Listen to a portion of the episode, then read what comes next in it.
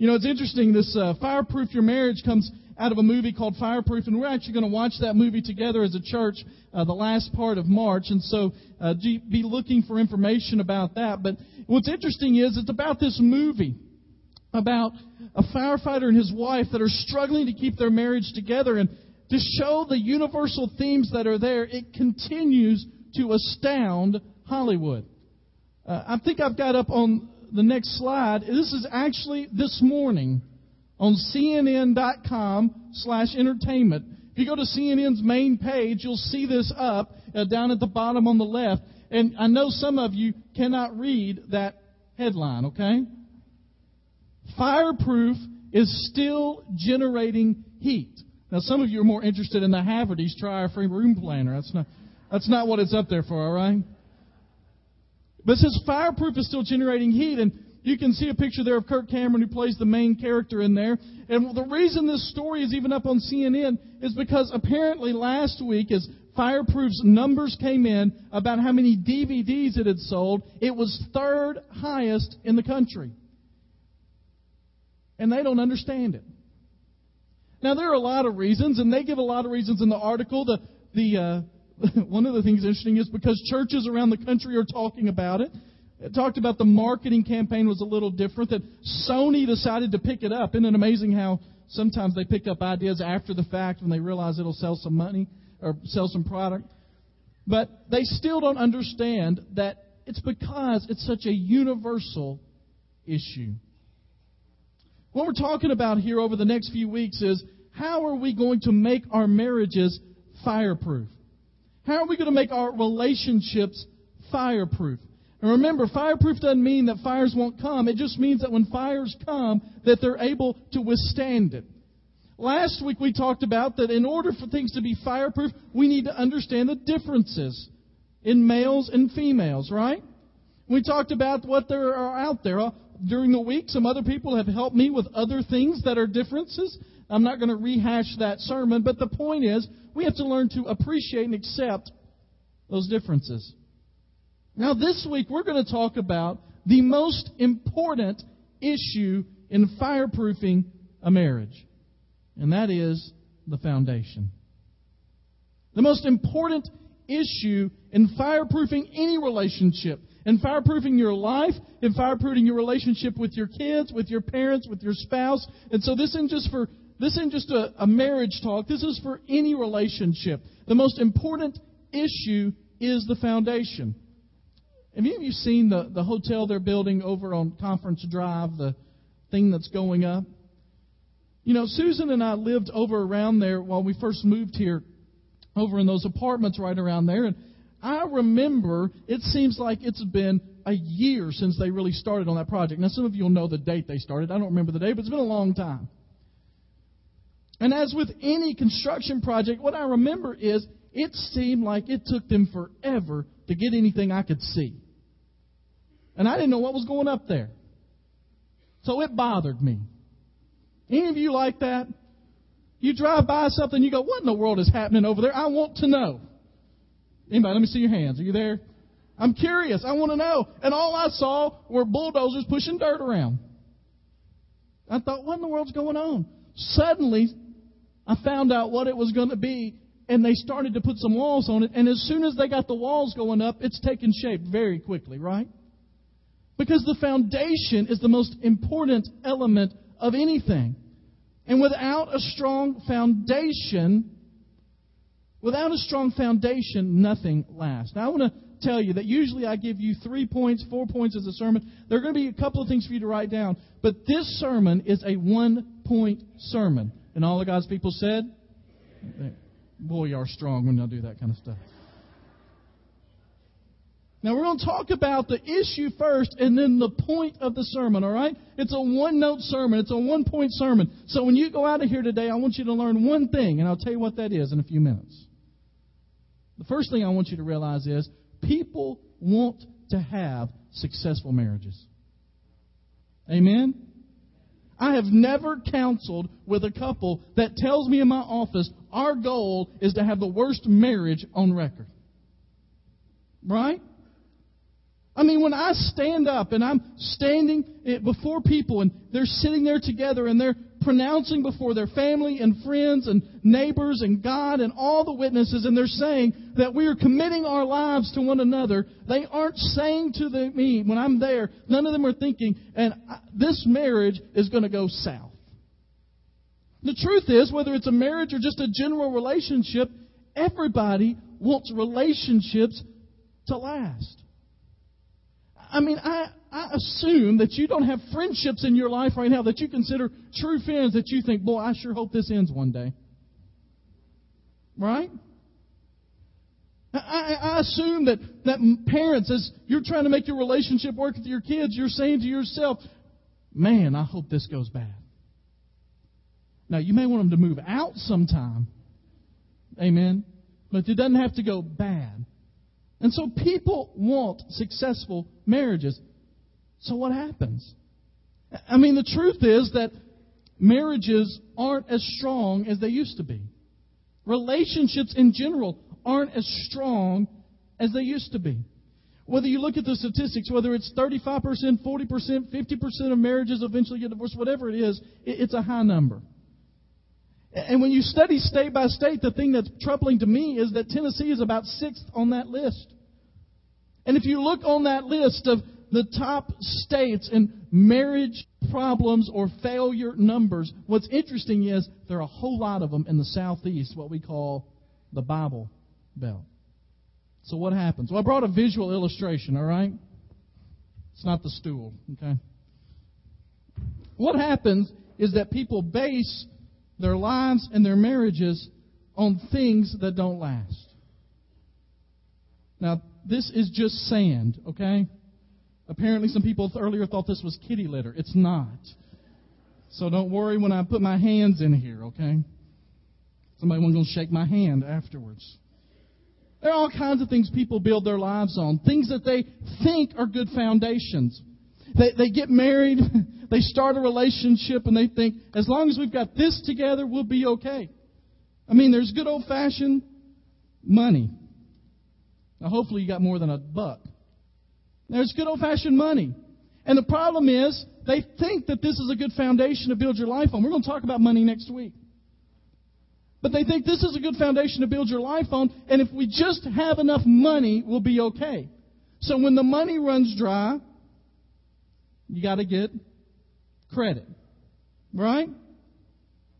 Now, we're learning from everything that's out there that part of the problem with the economy right now is a whole lot of people spend a whole lot more than they make. So as a country, we're spending more than we make, right? As individuals, we're doing that. And so they build their lives on the idea that money will solve problems. It doesn't. Well, what about toys? Helicopters,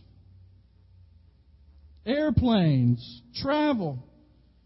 Cars. Now, I know these are fancy cars right here. You just build it on stuff. Now, this represents, I know most of you in here don't have a helicopter or a plane. Okay? It's not actually the helicopter plane, it's the stuff, the material stuff, the things that you do, the things that you want, the things that you own. If we just have a nice house, if we just have a nice car, if we just have a good foundation of stuff, we're okay. Or if we just make sure we take care of each other's wants, we'll be okay. That doesn't work. Now, somehow Superman ended up in my sandbox. And I know you can't see Superman, he's a little small, but the truth is sometimes we just think if we're just strong enough, if I'll just be strong enough, if she'll just be strong enough, everything will work together fine. Sometimes it's just on knowledge. Just more knowledge. If we learn more, if we know more, if we seek more, then everything will be okay. The problem is, what's in this box represents what that's like. It's just sand.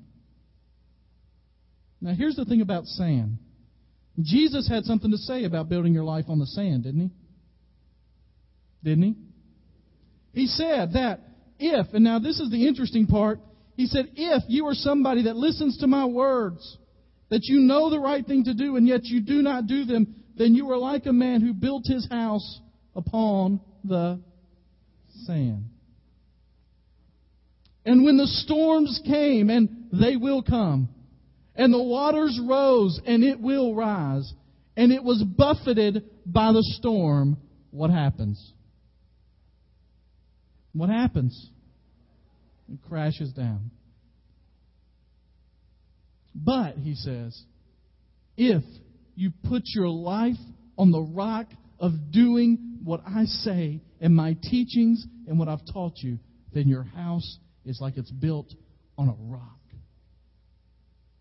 When the storms come and the waters rise, even though it is buffeted, the house will stand.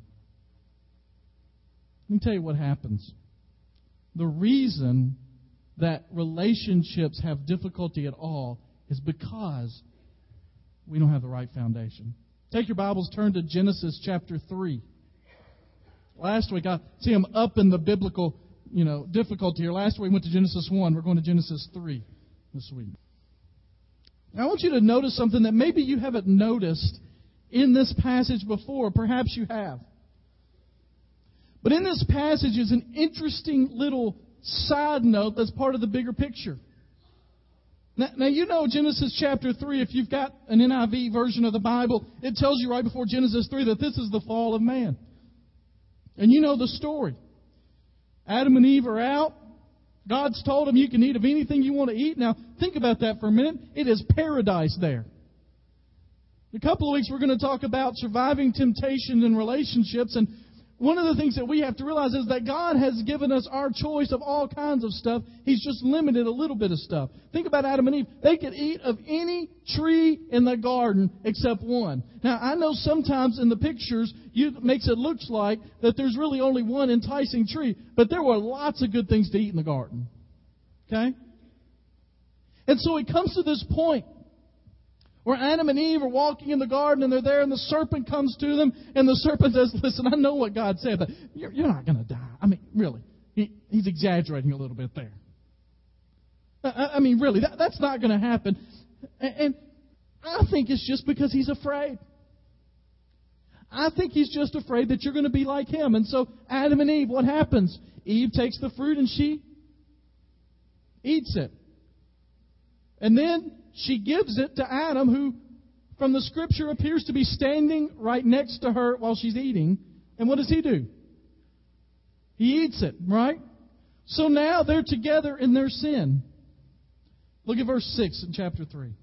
When the woman saw the fruit of the tree was good for food and pleasing to the eye and also desirable for gaining wisdom, she took some and she ate it.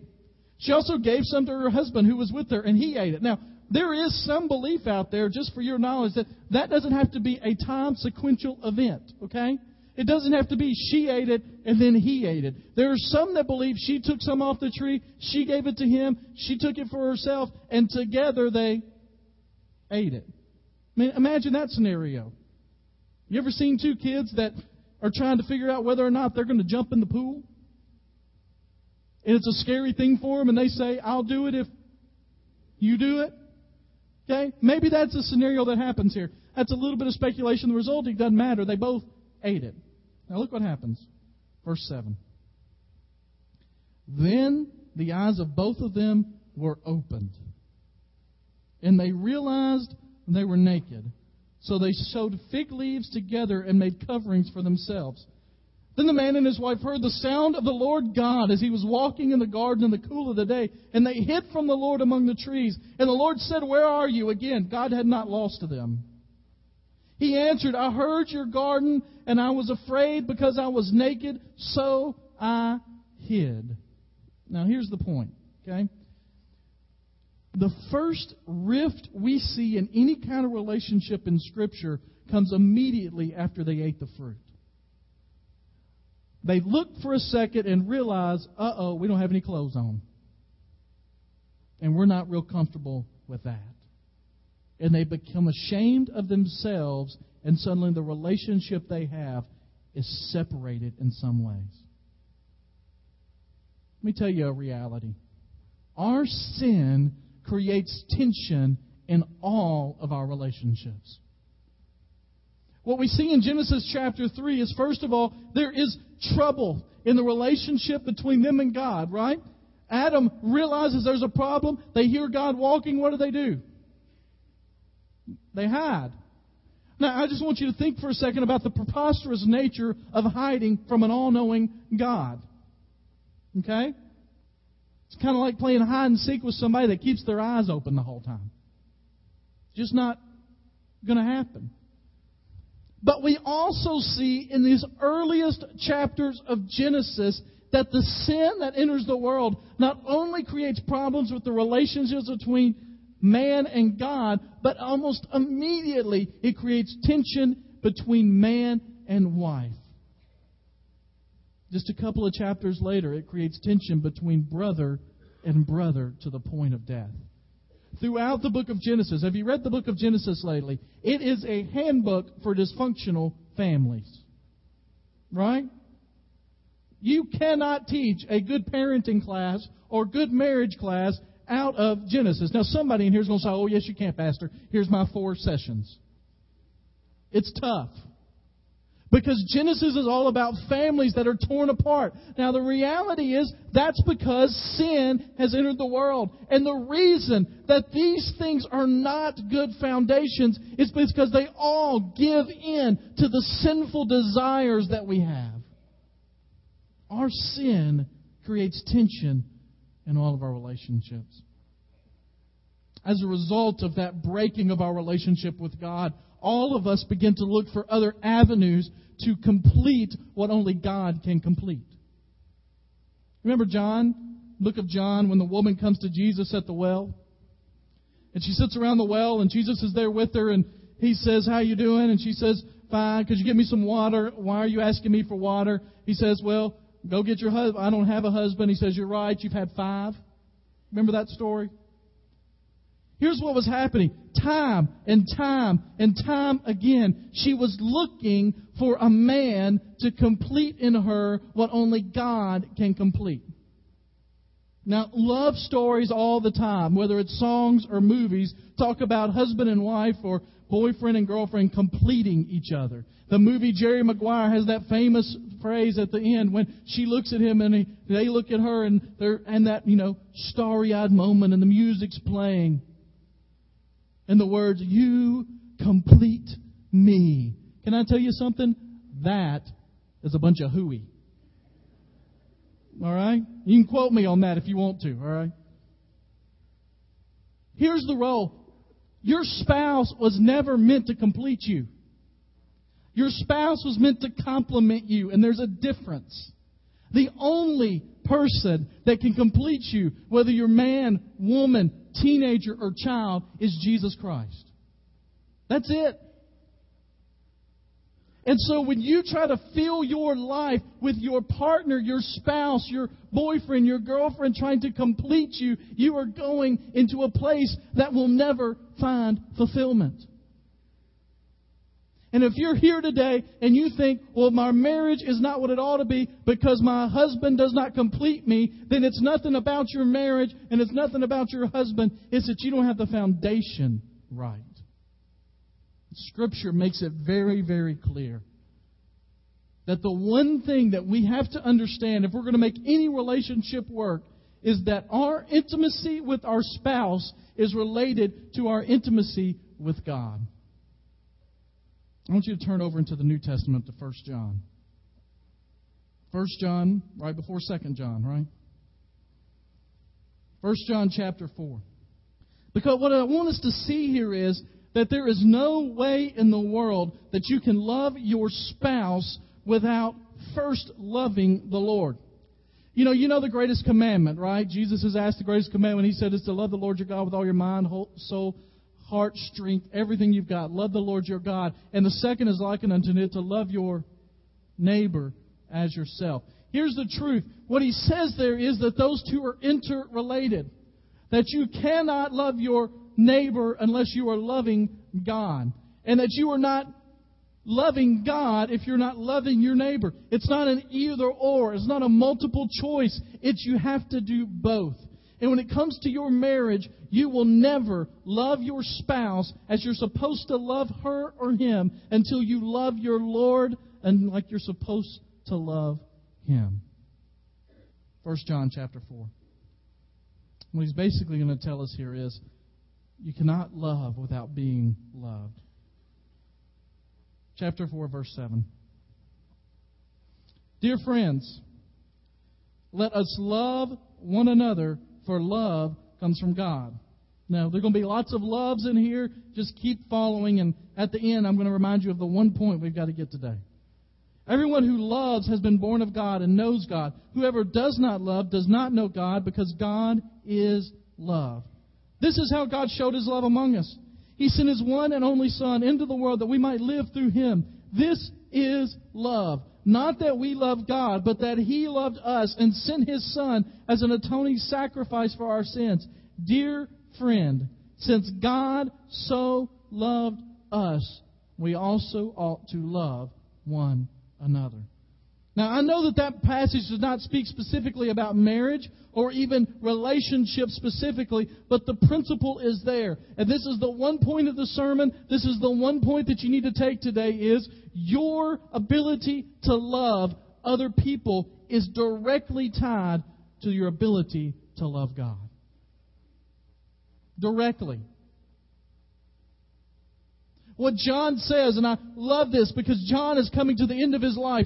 John is the most beloved disciple. John is the one that walked with Jesus for three and a half years. John is the one that was at the foot of the cross when Jesus was crucified. John is the one that Jesus turned his mother over to to take care of. John had a very special place in the heart and the mind of Jesus. And we get to the end of his life, and John is thinking about all that matters. And he knows all this stuff is important, but he also knows that none of it matters if you're not loving other people.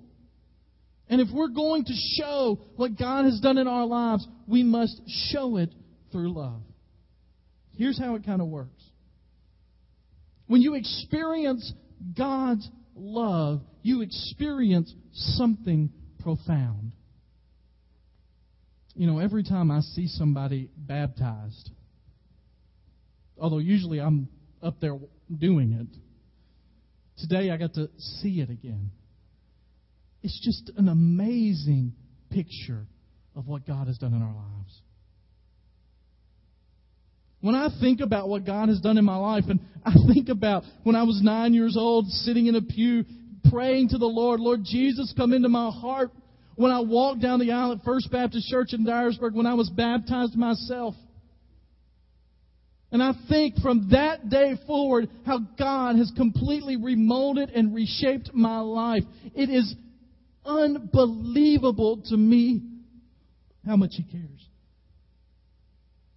It's unbelievable that God would care for me that much. It is unbelievable that God, as the song says, His Son not sparing. What give him for my life. And in those moments of my life, when I realize the profound nature of God's love for me, the thing that it drives me to do is to love people more. You know, loving God takes you to a new level in loving your spouse. And here's the reason. When you are around great people, they make you better. When you are around great people, they make you better. Uh, I saw this weekend, most of you know I'm a Tennessee fan, and I saw this weekend that Tennessee unveiled its all century team. The best players of the last 100 years. And the first name I read on that team, immediately I thought to myself, that guy surely ought not to be on the team. It's a guy named Dane Bradshaw. Any of y'all remember Dane? Just not many. Good. This won't mean anything to you. That's good. Dane was one of those guys that, by all physical abilities, shouldn't have been very good. He wasn't fast. He wasn't the strongest. He wasn't the guy that could shoot the best. He wasn't the guy that could dribble the best. If you ask who on the team could do the best of all these things, he would rank about fifth in every category. Okay? But Dane was one of those guys that when he got in the game, everybody around him got better. And that's because great people elevate the people around them. Now, what does that have to do with anything, Pastor? Here's what it has to do. When you are spending time with the Lord, when you are seeking Him with all your heart, here's the reality God is His best at loving.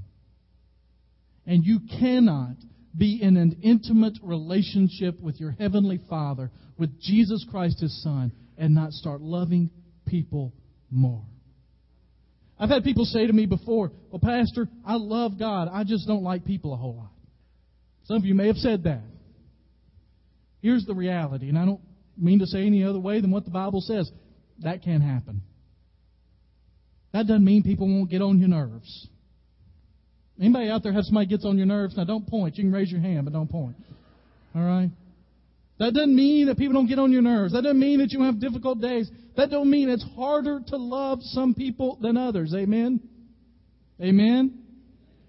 But what it does mean is that when you are seeking the Lord and growing closer to Him, that your love for Him will translate into your love for other people. When it comes to your spouse, if you don't have figured out your relationship with the Lord, then you are not going to love your spouse as you should. Well, Pastor, what about this, this, these couple I know? They've been married for 50 years. They've never been to church. They don't know God, and they seem to have a good relationship. What I'm telling you is, even in the midst of that relationship, Scripture is very clear. They are not loving each other as they ought to do. Our standard is not other people. Our standard is what God calls us to do. And so we need to understand that if you're going to have a successful life, if you're going to have a successful marriage, you've got to become more involved with what God's doing in your life. We begin to feel more secure. We begin to feel more secure in our relationship. Here's the amazing thing when we seek after the Lord, suddenly God makes us more secure in our relationships. I read this the other day. A mature Christian is one who understands that it is the duty of all creatures to glorify God. Now, most of us are good with that. What we need to understand is that glorifying God involves being the best Christian husband we can be. We need to understand that what it means to glorify God is to be the best Christian wife we can be. Maturity in the Lord is a prerequisite to maturity in marriage. And I want to tell you that sometimes people say, well, Pastor, uh, you know, if we could just do a good biblical study on marriage, then I think it would help some of our couples. And the truth is, I agree with that. Good biblical studies on marriage do help. I, while we're doing a sermon series on it. But I would also tell you that any good Bible study is a good study on marriage. I mean, think about this. If you study the book of James, you're going to be able to learn how to handle troubles and problems as they come. Is that helpful in marriage? Yes, would be the appropriate answer. You can verbalize that. Is it important to learn how to handle troubles in marriage? There you go. In the book of Hosea, you're going to read about how to respond when your spouse disappoints you. Do spouses ever disappoint? We'll get the hang of this while we're done.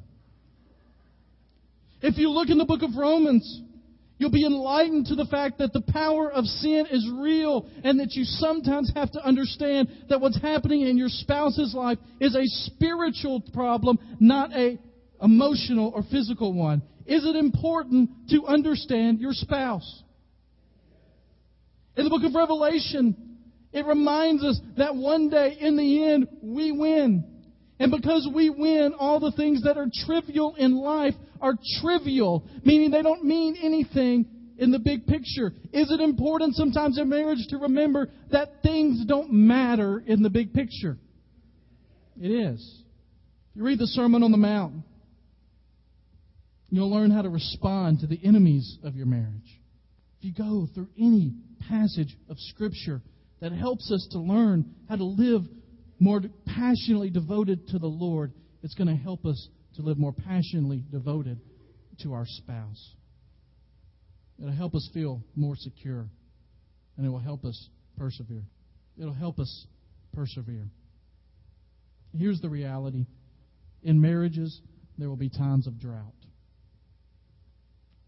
But in every marriage, there will be ups and there will be downs. There will be mountains and there will be valleys. In every relationship, there will be good and there will be bad. And you are going to have to have something to sustain you in the times of drought. I don't know if you remember or not, uh, a few months back, I put up the graph of marital satisfaction. And that it starts out real high. And then when the first kids come along, down it goes. Some of you remember that? And as it goes way down, the, the, people say, well, why does that happen? Well, here's the reality. Those extra checks you get aren't spent on trips to the Bahamas anymore, right? I don't know, but I would prefer Bahamas over Pampers, but Pampers are the necessity. Just how it is. The word free weekends are oxymoronic to young parents, right? They, they don't make sense. And so you have that time of drought. Now, if you make it through that, it rises again until the teenage years, to where it falls even lower. If you make it through all of that, when you get to the end of that marital satisfaction chart, it gets higher than it even was on the honeymoon. Why? Because you've had the foundation to make it through the droughts. We are all going to have difficulties in our relationships. It's important to understand that there are going to be peaks and valleys, but the thing that sustains us in those difficult moments is our relationship with the Lord.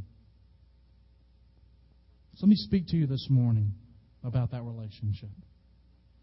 Let me tell you that some of you are here this day, this morning, and you're wondering how in the world can I have a successful marriage, a successful relationship? How am I going to make things work? Let me just tell you that first and foremost, if you don't have a relationship with Jesus Christ, your marriage will never be what it's supposed to be.